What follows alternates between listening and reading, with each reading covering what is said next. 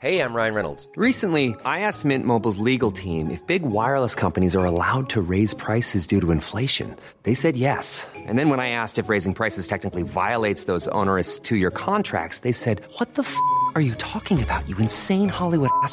So to recap, we're cutting the price of Mint Unlimited from $30 a month to just $15 a month. Give it a try at mintmobile.com slash switch. $45 upfront for three months plus taxes and fees. Promo rate for new customers for limited time. Unlimited more than 40 gigabytes per month. Slows. Full terms at mintmobile.com.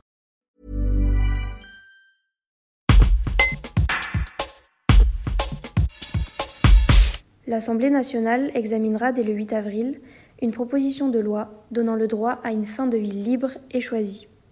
La députée La République en marche de la Drôme, Mireille Clapeau, devrait très probablement voter en faveur de ce texte. Elle organise à ce sujet un débat en visioconférence ce samedi 27 mars. Parmi les invités, le député La République en marche et médecin Jean-Louis Touraine, l'Association pour le droit de mourir dans la dignité, et Robert Rioux, secrétaire adjoint de l'association Jusqu'à la mort pour accompagner la vie. Un reportage d'Amandine Briou. Euh, vous, Mireille Clapeau, est-ce que vous voterez en faveur de cette proposition de loi Très probablement, euh, parce que cette euh, PPL, en fait, elle n'est pas déposée par notre groupe, mais moyennant quelques amendements qui seront produits par le député Jean-Louis Touraine de la majorité, moyennant ces amendements, cette proposition de loi, elle va atteindre les buts qu'on se fixe, c'est-à-dire de légaliser l'assistance médicalisée à mourir et de créer un nouveau droit qui est le droit à ne pas souffrir. Je vous ai entendu tout à l'heure à la radio hein, vous préciser que l'aide médicale à mourir, ce n'est pas le suicide assisté. C'est quoi la différence justement? Alors, on va être obligé de rentrer dans des détails qui sont un peu difficiles parce qu'ils touchent euh, la fin de vie. Euh, chaque année en France, il y a à peu près 600 euh, 000 morts par an. Et puis, il y a autour de 3% de ces morts qui se passent dans des conditions où la, la fin, elle est annoncée donc euh, une maladie dégénérative euh, ou, une maladie qui évolue mal, ou à un moment la personne sait qu'elle va euh, perdre ses facultés. donc aujourd'hui, comme le suicide assisté, il est interdit en France, des personnes comme par exemple Paulette Guinchard-Kunzler disent avant que je ne sois complètement diminuée, que je n'ai plus mes facultés, je vais me rendre en Suisse avec mes proches et puis je vais euh, ingérer des substances euh, et mourir en pleine conscience. Ça, c'est le suicide assisté.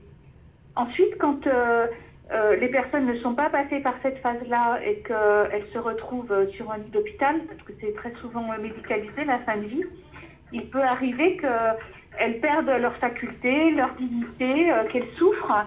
Et à ce moment-là, elles ne sont plus en mesure de faire le geste fatal. Mais si elles ont auparavant émis la volonté d'être aidé euh, à mourir, on pourrait imaginer, parce que ce n'est pas le cas aujourd'hui, on pourrait imaginer qu'un un médecin avec une personne de confiance dise, pour respecter leur volonté, la, volonté de cette personne, on va euh, faire euh, une injection ou, un geste qui sera létal, puisque telle a été la volonté de la personne. Et je, je redis que ça n'est pas le cas aujourd'hui. Donc qu'est-ce qui se passe aujourd'hui? Eh bien, c'est la responsabilité de l'équipe médicale de mettre euh, le malade en phase d'agonie sous sédation profonde et continue, ça c'est la loi Claes-Leonetti, et d'attendre que la mort survienne.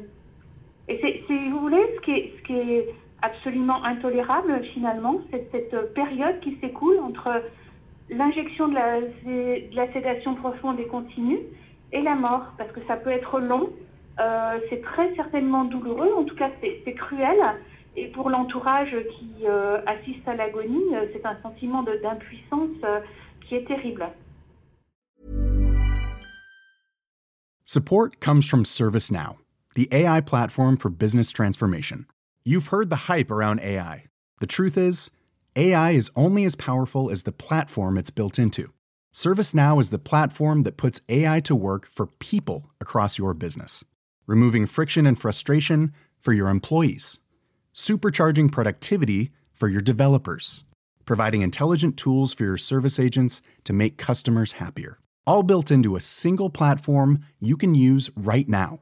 That's why the world works with ServiceNow. Visit servicenow.com/ai for people to learn more.